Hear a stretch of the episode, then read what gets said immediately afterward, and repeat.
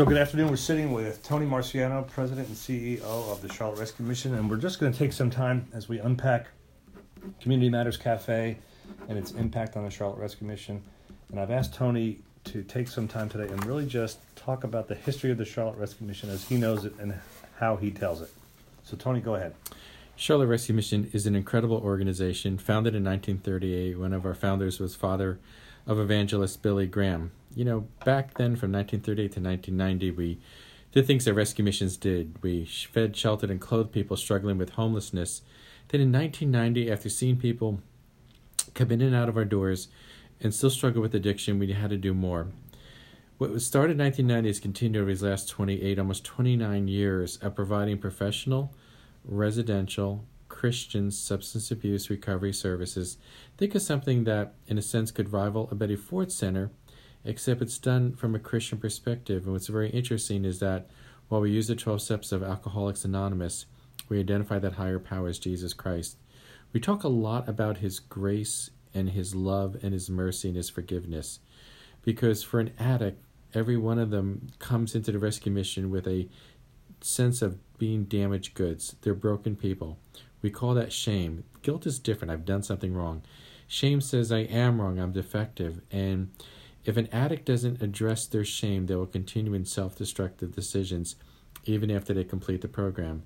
So, Community Matters Cafe is a chance for them to take everything they've learned in, can I say, the classroom of our four and a half month core program and take it into what I like to call a real world laboratory where they will interact with people outside the mission and they're going to make mistakes, but they're going to learn that their fear of success, let me say that again, their fear of success is not going to drive them back to the streets, but instead they're going to have to push through it and realize that their shame is probably from somebody else um, wounding them early on in their life so they can become all that God has called them to become.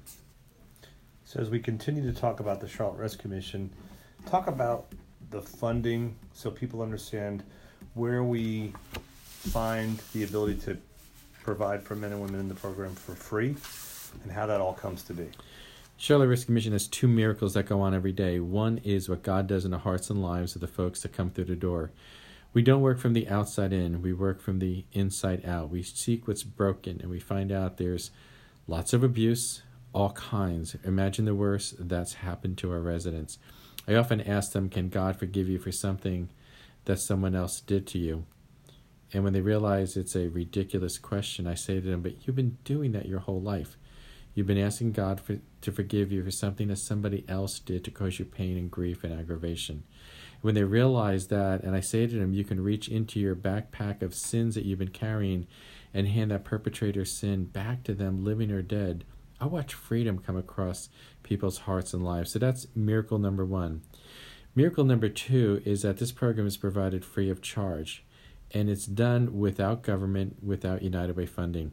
71% of our funding comes from individuals, just like people like you and I, who sacrificially give to bless someone who they may never meet, to touch someone who will probably never meet them. But the fact is that this program is free, and I've had too many people who have come through the program who have said to me that if the rescue mission asked for just $5, just $5, to go through the program, they didn't have it. And I know that treatment centers charge $500 to $1,500 a day. It's nothing for someone to spend $30,000 on a 28 day program and watch their loved one relapse. Our programs are four and a half months long.